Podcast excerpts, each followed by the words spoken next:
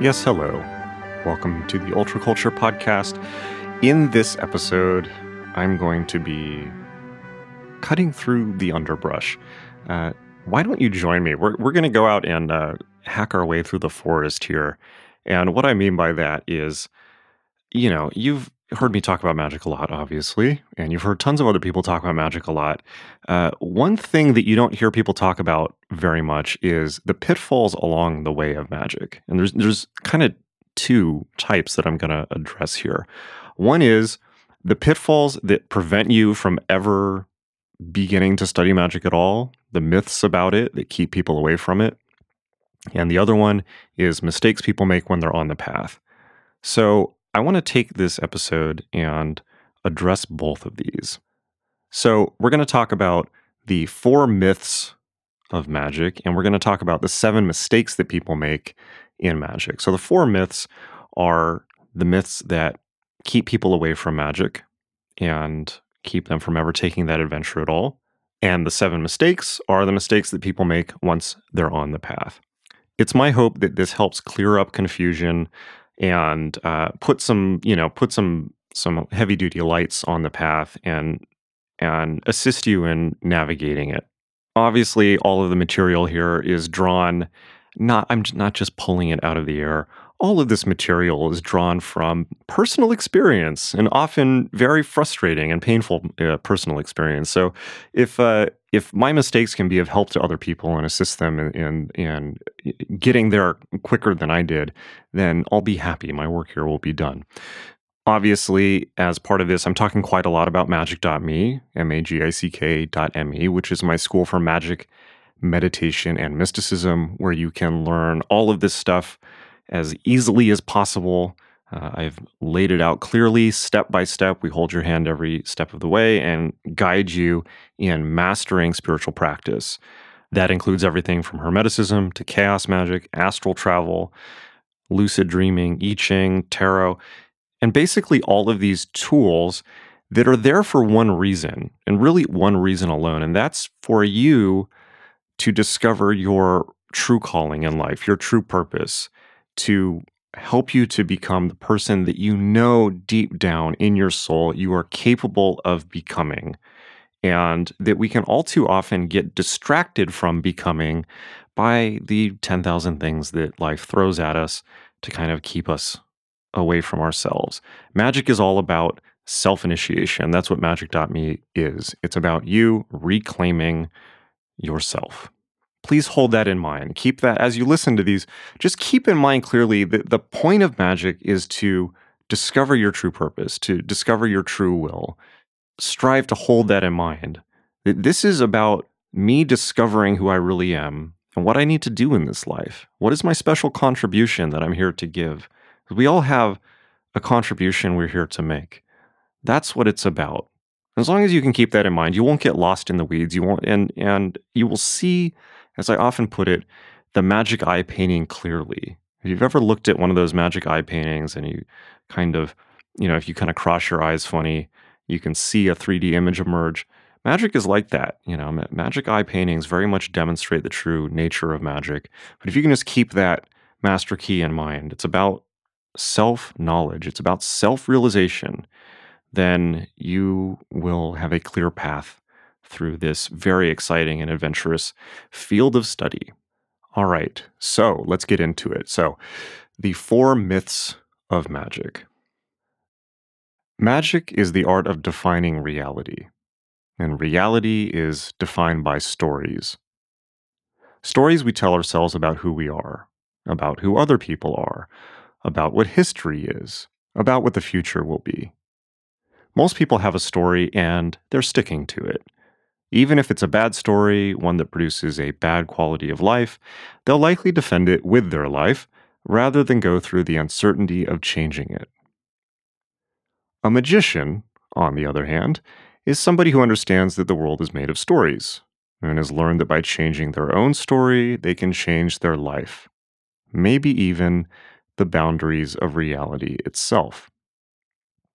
So, lesson one the first story a budding magician must learn to change is the story their culture has sold them about magic itself. Our culture buries magic under a giant heap of fear and shame. Bad stories about how it's evil, dangerous, not real, juvenile, or even anti science. That's because magic leads to individuals thinking for themselves and defining their lives as they like. And that just ruins everything, doesn't it? As long as you accept these bad stories, they're going to be real for you. If you change these stories for yourself, reality will change accordingly. In this way, the fear of magic itself represents the first dragon to be slain in the great grail quest of initiation. How helpful of this dragon to present itself in order to aid us in developing our magic skills. Remember, belief helps shape reality. Belief might not change the laws of physics, but it will change how we perceive, compartmentalize, react to, and act upon the material facts of life and the universe. That means that our beliefs are almost wholly responsible for our lives. The steering mechanism, if you like. Change your focus, change your reality. With that in mind, here are four myths, bad stories, about magic that a young magician must overcome and replace with good stories. Story number one It's not real. The primary misunderstanding that people have about magic is that it is imaginary and made up, and therefore without value. The magician replies, Why, yes, of course magic is imaginary. Magic is the science of imagination. A magician understands that everything that has ever come into existence, everything that has built the world we live in, whether it's great art or the political structure of society or even atomic bombs, has existed first in the imagination, second in the physical world. Everything humanity has ever done has begun as inspiration, dream, and fantasy, and then has been manifested from mind into matter through hard work and trial and error experiment. So, yes, Magic is imaginary. The gods are imaginary. Spirits are imaginary. Chakras, energy meridians, and psychic phenomena are imaginary. But what else is imaginary? Your reputation is imaginary. Your story about what happened to you in the past is imaginary. The future you think you will experience is imaginary. Love and lust are imaginary. Anger, hate, resentment, and jealousy are imaginary brands, social hierarchies, and ideologies are imaginary. None of these things exist in any measurable way as anything except intangible imagination, and yet they utterly control our lives, for better or worse. You cannot see, hear, or touch them. They exist purely as clusters of thought and emotional resonance but people live, die, and kill for them every single day because most of these imaginary constructs are shared between individuals and are therefore as important as the physical world, or perhaps even more important. To become a magician, a simple leap is required. One must understand that the imagination is real on its own plane. That is, that it is simply a subtler gradation of reality, the part of reality you can't touch we understand that the gods, angels, demons, spirits, and truly anything that the mind can conceive is quote unquote real within the world of the imagination and can be interacted with on its own plane. Magic is a set of tools for doing just that and for manifesting imaginary events as real world genius, intuitive leaps, and potentially world changing ideas and creations. Magick.me's courses make this plainly clear. They show you that magic is the key to unlocking your imagination, and that your imagination is the key to unlocking reality. The human race has proven over and over again that there are no limits to what it can do. Whatever we can imagine, given the right effort, tools, and time invested, we can achieve. And magic is the key to unlocking the fountainhead of inspiration itself, the beginning of the entire process of manifestation. Since the imagination is where we have gotten everything we value in life, everything that has let us overcome the hardships of physical reality, and everything that makes life worth living, don't you think we should get better at navigating and working with it? Magic myth number two it's evil. Uh, okay, this is an easy one. Magical and pagan systems have been reviled and called evil for a couple of thousand years at least. So, why is that? Magic has frightened people in the past because it gives people a significant amount of both power and responsibility. Instead of giving dictates about what reality is and exact laws to follow, magic gives you tools and says, experiment and find out what works for you, what's true for you, what's beautiful for you. This requires work and it requires individual integrity, and most just aren't ready for that.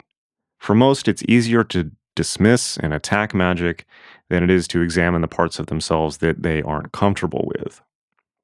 Carl Jung's oft repeated concept of the shadow is particularly useful here. The shadow is the part of ourselves that's, generally speaking, made up of all the things we don't like about ourselves, that we've labeled unacceptable, and that we've buried.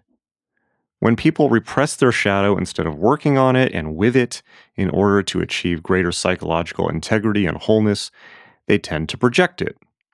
Practically speaking, that means that when somebody hates something about themselves, they tend to see that trait or complex in other people, and then will try to criticize it or destroy it in those other people.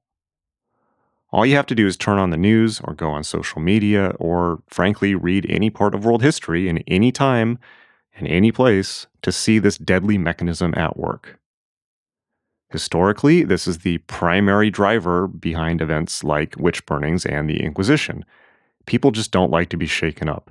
They don't like to be reminded of their own laziness, and so they attack. So, look past the shadow projections. Magic is not evil, it's simply a tool. It can be used correctly or incorrectly. Those who do magic must take upon themselves responsibility for their own actions, just as those who drive cars must as well. Magick.me is magic for responsible, mature adults. Magick.me does not offer any harmful or negative material whatsoever. But we also don't dumb the material down or treat our students like children, as so many unfortunately do. What's on offer is the full toolkit of magic, and we show you how to use it for the best possible reason, which is to further your own spiritual development but it's left to you how best to do this because magic is just never the same for any two people. It's wholly dependent on the background, time, inclination, and circumstances of each individual magician. All right, magic myth number three it's juvenile. All right, well, let's face it. A lot of magic can be juvenile, like an elaborate game of Renaissance fair style dress up and play acting or just simply unhelpful superstition. However, that's just a distraction. Real magic is one of the most advanced systems of thought in the world, the natural activity, if you'll permit me, of Promethean geniuses. You may or may not have heard of the American transpersonal philosopher Ken Wilber. He's a very interesting individual who's spent decades studying Hermeticism, Zen, Advaita Vedanta, Tibetan Buddhism, and many of the world's other esoteric spiritual traditions. Wilber has an incredibly helpful way of untangling the difference between silly, pre rational magical thinking and the transpersonal states that come with serious spiritual practice. He calls his model the pre trans fallacy. The model looks like this First, mankind's earliest modes of thinking were characterized by magical and mythic literalism, in which people held superstitious views about reality or literally believed in the existence of sky gods. This kind of worked for people, but not particularly well. Next, as history progressed, the magical and mythic worldview was replaced by the rational, modern, and finally postmodern modes of thought, in which all magical and mythic thinking was discarded in favor of reason, the scientific method, democracy, progressive humanism, and so on. This worked a lot better, but kind of left people feeling empty inside, as within this worldview, the series of worldviews, the universe was just reduced to being kind of a machine.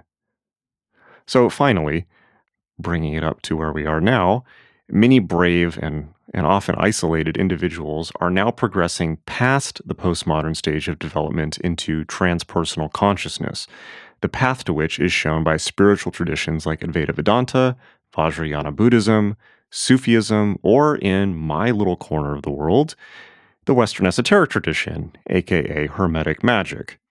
Transpersonal states are marked by a sense of being more than just a body, of being interconnected with all life, of seeing through the quote unquote game of phenomenal reality, and many other heightened or enlightenment style states of varying levels of duration and usefulness. In such advanced states, the idea of magic returns. But it's not superstitious magic, as in, I'm going to stick some pins in a potato and see if I can ruin somebody's day. Instead, it's magic as in, I am an individual expression of the totality of the universe, and therefore my words, deeds, and choices can positively affect the entirety of the universe. Now, here's the thing individuals who are still in the rational, modern, or postmodern stages of development can't tell the difference between pre rational states and trans rational states. To them, superstitious beliefs look exactly the same as transpersonal awareness, and they're liable to lump all of it together as, say it with me now, juvenile New Age nonsense. So, this is the pre trans fallacy. Now, add to this the fact that many people reaching towards transpersonal states also often can't tell the difference between pre rational and trans rational modes of consciousness. And add to that, as if we needed more, the fact that books on both pre and trans rational awareness are sold in the same section of the bookstore. And, and then add even more to that the fact that pre rational shamanism can be, and often is, actually easily used as a mode of expression by somebody in trans rational awareness. And as a result of all of that, we're left with some truly confusing territory. So, what we have is humanity's greatest hope for evolution, trans rational awareness, or enlightenment consciousness, if you just want to make it more simple and understandable. Humanity's greatest hope for evolution, mixed together with superstition and wishful or primitive thinking. Because to rational, modern, or postmodern consciousness, it's all simply that weird stuff. That makes you and I pioneers outside of culture's comfort zone with no clear guides. But hey, it's an adventure. Magick.me tackles this issue head on by clearly focusing on trans rational awareness and showing you how to get there. In a way, this is the entire point of Magick.me and of my own personal work in general. That is, to show what's of value in magic and leave aside all that's not, so that you can get to where you're going without taking wrong turns. Okay, finally. Magic myth number four. This is a big one. It's anti science. Okay, so there is, at present, and there has been for quite some time, a huge culture war between religion and science. It's been bitterly fought on both sides over issues like creationism versus evolution, along with many, many others that you can see erupting in the headlines practically every day. Magic, on the other hand, occupies a kind of third position in this battle. Religion sweeps magic aside because it breaks the rules. And, and magic kind of shows people how to make spiritual meaning in their own way instead of relying on a priest class. And that's, of course, bad for business for the priest class, so they, of course, tarnish magic as evil. On the other hand, science dismisses magic because it just flat out considers all of its claims laughable, unproven, nonsensical, and beneath contempt. Okay, I think that's pretty straightforward. However, both of these perspectives completely miss the mark. The truth is this magic is the parent tradition of both of them, of both religion and science. It was the original tribal shamans who had the mad, wild, visionary experiences that were later codified into one truth religions, sterilized and made cut and dry for the masses. Priests are the ones who capitalize on the original work done by shamans. And it was the alchemists who gave birth to science, materialist science being only a tiny subset of the grand alchemical project to understand all of reality. Science is only the part of alchemy that is concerned with how matter operates. It has forgotten that its parent tradition has far greater horizons and wished to understand the laws of all nature, including the laws of the spirit and of the soul. This is the true science that men like Isaac Newton, Giordano Bruno, and even Albert Einstein were deeply engaged in. Magic is the only way to glyph the sum of all human curiosity. It is what happens when people seek to confront and understand reality head on without any preconceptions in order to understand life as a whole. And this is how Magick.me teaches magic head on. We give you the tools and we show you how to use them, but we don't tell you what to believe. We show you how to discover your own meaning so that you can undertake the heroic voyage of exploring reality for yourself and make your own meaning, just like the shamans and alchemists that have come before you. So let these four tips help you slay the dragon of fear and claim the magic that is your birthright. A new magical renaissance awaits us.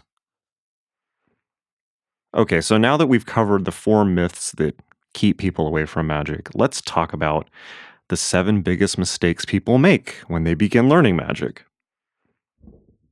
Magic is a very strange hobby. If you're like me, you've probably been drawn to it for lofty reasons. You want to understand the universe and your place in it. You want answers to the questions of life, the universe, and everything, not just secondhand faith in somebody else's proclamations. You want a heightened sense of personal dignity, integrity, and power to achieve the goals that matter to you the most. You want to know your true purpose in life, your true will. And most of all, you want enchantment. You want to live an enchanted life, one in which you can immerse yourself in wonders and mysteries and experience intensity that people who are checked out in front of their phones or TV screens probably never will. You want a heightened reality or even to quest for absolute reality itself. So, for any of these questions or more, you step into the circus of magic. You might spend time browsing occult websites or visiting a New Age bookstore. You might buy a workbook or two and try the exercises. You might join a society like Freemasonry, a Wiccan coven, or even a meetup group, and begin to meet others in your community with similar questions. As you do this, you will slowly be leaving the consensus trance, the one created by the daily ritual of commute, job, consume, television. And you'll find yourself in a new trance, one defined by ideas of magic, personal possibility, awakening, new group dynamics, alternative life paths. You'll likely encounter a lot of incredibly inspiring ideas and also, unfortunately, a lot of disempowering ideas and beliefs. Here's a useful way to think about it. Mainstream Society is a program designed to work the best it can, which sometimes is not great, but still the best it can, for the widest number of people possible.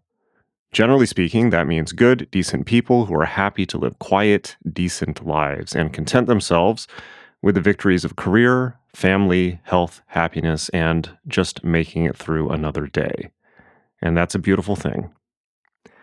Outside of mainstream society, however, you will find a very different reality the wild lands of modern civilization. Its denizens, for one reason or another, don't feel satisfied by consensus reality. That could be because they're ahead of the curve, or it could be because they're far behind the curve. That makes the wildlands an exciting and dangerous place. The wildlands are where society puts the ideas that are too disruptive of its daily activities for better or worse. The strange ideas, the discredited ideas, the untested ideas, and sometimes the potentially liberating ideas. Magic is one of those ideas, or rather, a gigantic cluster of ideas, a memeplex, if you will. Because those ideas haven't been well tended to by society, they're kind of a wild mess. This is one of the reasons I created Magick.me, because I really believe in the value of this material and I wanted to properly curate and present it so that it's clear and succinct. And people can actually see past the glamour and the propaganda, the spooky image that people have put on magic. So, as somebody who's done some advanced scouting, please allow me to guide you through the territory so that you can avoid the seven biggest mistakes that people make when learning magic. I've made them all. Here they are. Number one, poorly defined goals. What do you want? It's a simple question, but most who enter the world of magic and alternative spirituality never actually ask it or never fully define the answer. As a result, they're caught up in the dazzling lights of the New Age pinball machine and bounced around between experiences, groups, and teachers. never finding themselves or getting to their core issues and drives. You need to ask this question up front What do you want? Do you want greater creative skill and power? Do you want to fix a trauma or personal challenge? Are you willing to give up everything and seek enlightenment? Or do you just really want to understand exactly who you are and what your place in this world is? Whatever that goal is, you need to define it now. And then ask yourself if magical means are really the answer, or if maybe something more mundane, simple, and straightforward uh, might be a lot easier. Be clear on this, or you kind of really risk getting caught up in the glamour of magic and consequently forgetting that magic is just a tool. And honestly, it's only one tool of many, many, many that are available to you. This is a point I continually return to in my writing, in my podcasting, and at magick.me. Magic is a tool. Why are you using it? Only you can answer that question, but you need to answer it. Okay. Number two mistake that people make staying in the shallows. Magic is a giant buffet table. Thanks to the shrinking of the world by global communications, you'll find material from every world faith and esoteric path readily available to you just a few clicks away. Uh, you've got Hermeticism, Golden Dawn, Thelema, Yoga, Vedanta, Vajrayana Buddhism, Sufism, NLP. The list is honestly limited only by the demand of the New Age marketplace for the next big kick. Just 100 years ago, in some cases, just a few decades ago, all of these subjects would have been uh, really pretty hard to discover information on. You wouldn't have been able to just pop down to Barnes and Noble or go on Amazon and have it all handed to you. And in all cases, once you discover the entry to a path, you would be confronted with a teacher who would explain that the path was the work of a lifetime, as it is. That puts modern seekers in a unique position. We don't lack access, but what we do often lack is commitment to a path. Most likely, students will browse here and there, reading on a wide variety of paths, or even joining several groups in sequence. This is an incredible way to learn quickly. However, if the buffet table approach takes the place of deep, committed learning in one path or tradition, what happens, unfortunately, for so many people is they just kind of get to the edge of their comfort zone in one path and they get right to that moment where they need to get out of that comfort zone. They need to make that leap. Uh, and uh, they flinch and jump to another path so they can start that process all over again. Again, only coming to the edge of their, you know, their comfort zone, their their sense of, you know, that moment where they really have to critically look at themselves, to be honest, and and that's often too much for people. So they just repeat this again and again. And ironically, this probably takes more time than sticking to one path, at least until you reach that path's completion stages. Because at that point, then you can begin to assess other paths, but only after you've really completed one. So, this is a mistake that quite a lot of people make and which prevents their progress. However, there's a there's an, an opposite mistake to this. If you go in the complete opposite direction and become a quote unquote path zealot, you will make the third mistake, which is thinking there is one true path. So, once you've experienced peak states or personal breakthroughs in a system, it's easy to generalize. You say something like, This is absolutely incredible. Everybody should do this. Everyone should experience this. Now, if you're not careful, you can easily become a missionary, talking nonstop about whatever it was that you experienced, trying to get your friends or family into whatever practice caused the peak state or breakthrough, or even at the high registers of Kool Aid intoxication, thinking that you have found the one true path, and that all other paths are lesser or even diluted. People can stay stuck in this state for days, weeks, months, years, even their whole life. And it tends to be a blockage to progress. It's a classic behavior of an individual with a weak sense of self. Deep down, they feel themselves to be inferior or lesser than others. So they place all their focus on an all consuming ideology or charismatic leader that they derive strength and self worth from serving.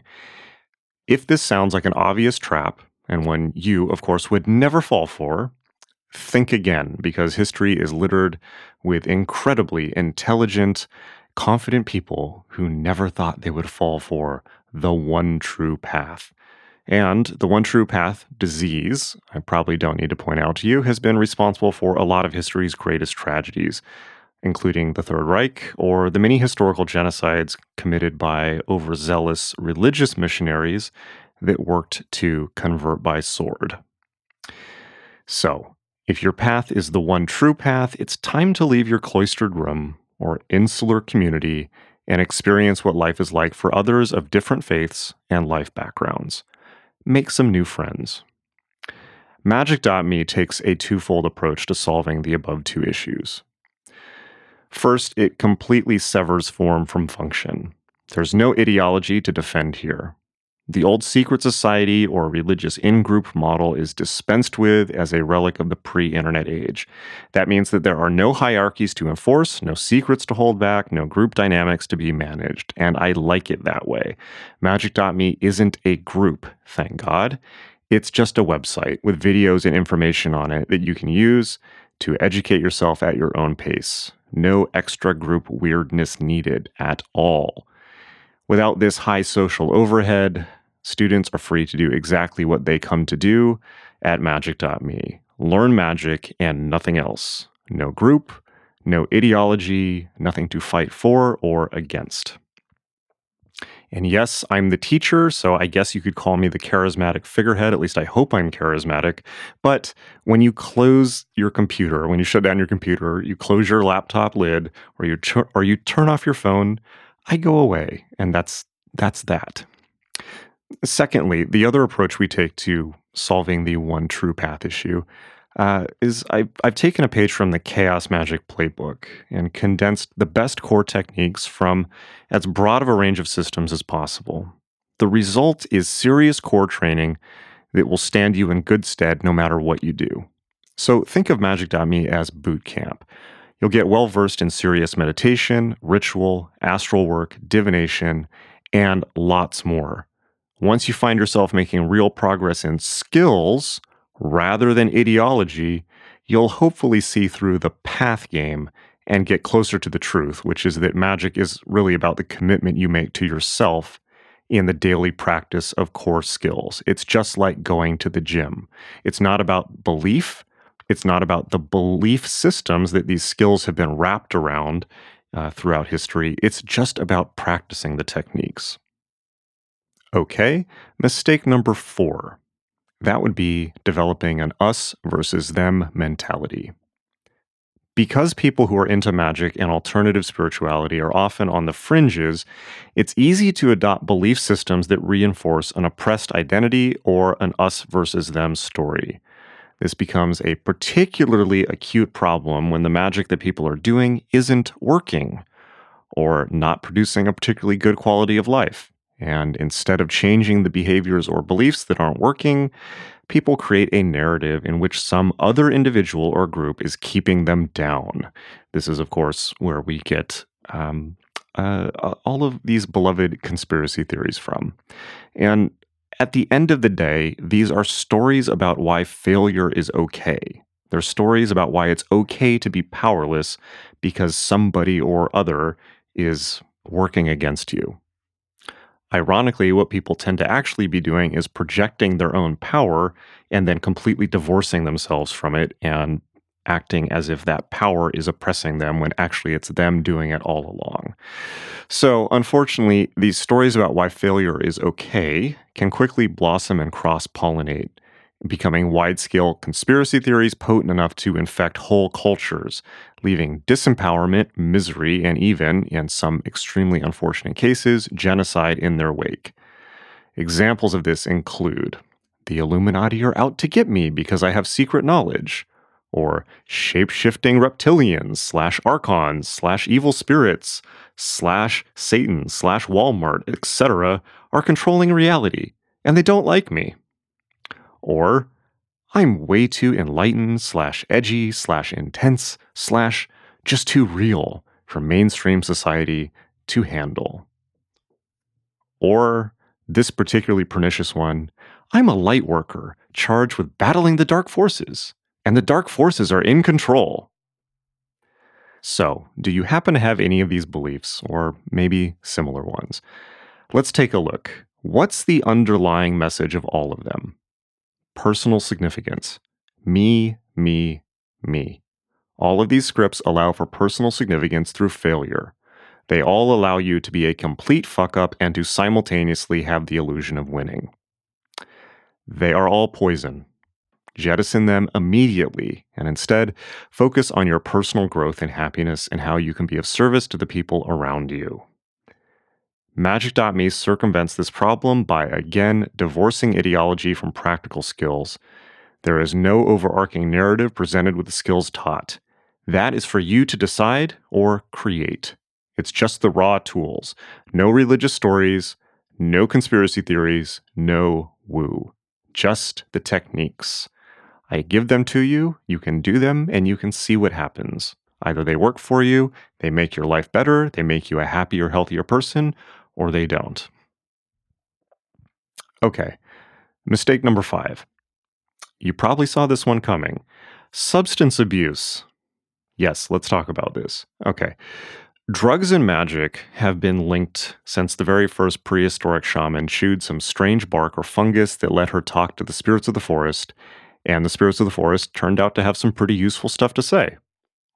In recent times, magicians like Aleister Crowley, William S. Burroughs, Terence McKenna, Carlos Castaneda, and others have really hyped up the spiritual potential of psychedelics and even harder substances. Some of them have also fallen prey to addiction and the extremely destructive behaviors that come with the disease of addiction. This is one of the major reasons why magic has been so discredited. It allows people to say, yeah, but you were just high. Or to look at the addiction behaviors of people like Crowley and attribute them to magic instead of their true source, which is the drug addiction itself. Drugs may be a fast route to altered states, but they are not a sustainable one. In our current moment of world economic crisis, instability, and uncertainty, which shows no signs of slowing down anytime soon, I highly suggest that magicians don't really have the time or luxury of drug use. We need to be sharp and on point like Navy SEALs, not deadheads. Remember, the baby boomer generation could burn decades in some cases with drug experimentation because it was the richest, most financially secure generation in history. That is not the case for millennials, it is not the case for Zoomers, and it is not the case for anyone younger. The world reality that we're in right now is a live fire situation. It is a war zone, and you don't dull your edge or disorient yourself in a war zone. By the way, just to loop back to an earlier mistake, the war zone is not actually an us versus them situation. It's kind of a free for all, as everyone's scrambling to survive the challenges created by the acceleration of technology, the growth of the human population, the collapse of the environment, and many other attendant issues. Magick.me not only teaches magic from a drug free perspective, but it offers techniques that are better than drugs for getting reliably, safely and legally high, for instance, yoga and pranayama. Okay, mistake number six. That would be trying to be the best magician instead of the best you. When overachiever types get into magic, they try to learn every single aspect of it and become a total and formidable master. Look, there's no such thing as mastery. Leave this archetype in the Saturday morning cartoons that it came from. Remember, magic is just a tool. Know your goal and use the tool to achieve your goal. Of course, it doesn't have to be so linear. You may simply be seeking the regular, sustainable spiritual growth that comes from a consistent practice of meditation, dream work, journaling, yoga, ritual, and any other tool you have chosen to use, in which case, wonderful. The key here is it's not a competition. There's no prize other than becoming more yourself. Magick.me solves this problem by, again, dropping the pompous fashion show aspects that come from group magical work and group hierarchy. There is a group forum providing the much needed community aspects of magic, But there are no degrees, ranks, or any of the other superfluous crap that magic inherited from the old Masonic Lodge structure and which unfortunately has so often become a rank pissing match. Just the facts here, ma'am. Just the skills. Take them or leave them. Practice them and get better at them or don't. So, finally, mistake number seven. And this is perhaps the biggest mistake of all giving your power away. So, particularly as a young and untested magician, you'll likely be confronted with situations or people that tempt you to surrender your power whether it's an autocratic or abusive guru, a regimented and controlling magical order, or even a tightly controlling ideology, you might be tempted or even frightened into surrendering control of your life in exchange for some tangible or intangible reward. If you do this, get ready for a painful learning experience. Though it can sometimes be easy to forget, you are the true magician the true master of your reality. This is where Magick.me, I believe, truly shines as a, forgive me, disruptive technology. Simply put, while at present I'm the one on screen teaching, Magick.me was designed to completely destroy the old group charismatic leader dynamic, point by point. Magick.me exists to liberate magic from small, controlling groups of individuals that try to make magic my precious, and instead let anybody access it anonymously without needing to join a group or submit to any form of authority. Instead of this, classes are presented simply as instructional material. They can be viewed by anybody with no obligations made outside of the obligation you make to, say, Netflix in getting a subscription. That's it. No group silliness, hierarchies, or charismatic leader antics. That is, nothing stopping you from simply learning the material just like it was plumbing or video production, applying it to your life, and constantly reminding yourself that you are the great magician. In order to fully illustrate this point, I'd really like to include a story here from the author John Fowles, who kindled my early teenage interest in testing the nature of reality. This is from his 1965 novel, The Magus, which I, I recommend, by the way. Here's John Fowles. Once upon a time, there was a young prince who believed in all things but three. He did not believe in princesses, he did not believe in islands, he did not believe in God. His father, the king, told him that such things did not exist. As there were no princesses or islands in his father's domains and no sign of God, the prince believed his father, but then, one day, the prince ran away from his palace and came to the next land.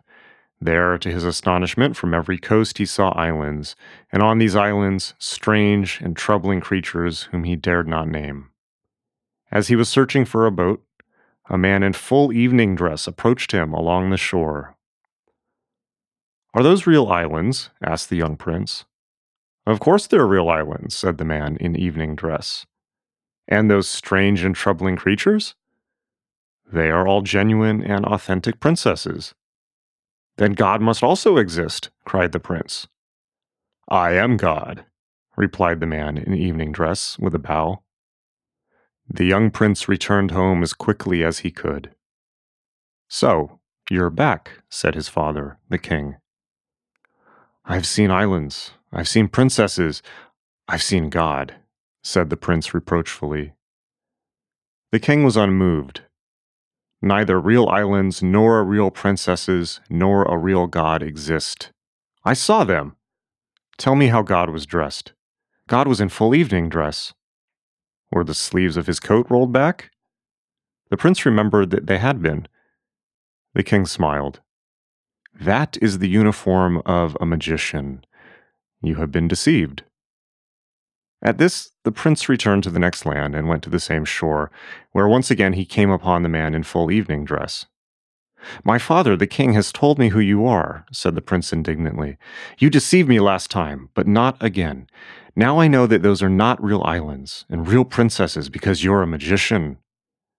The man on the shore smiled. It is you who are deceived, my boy.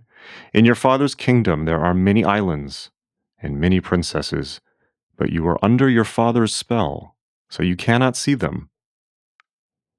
The prince pensively returned home. When he saw his father, he looked him in the eye. Father, is it true that you are not a real king, but only a magician? The king smiled and rolled back his sleeves. Yes, my son, I am only a magician. Then the man on the other shore was God. The man on the other shore was another magician. I must know the truth, the truth beyond magic. There is no truth beyond magic, said the king. The prince was full of sadness. He said, I will kill myself. The king, by magic, caused death to appear. Death stood in the door and beckoned to the prince. The prince shuddered. He remembered the beautiful but unreal islands and the unreal but beautiful princesses. Very well, he said. I can bear it. You see, my son, said the king, you too now begin to be a magician.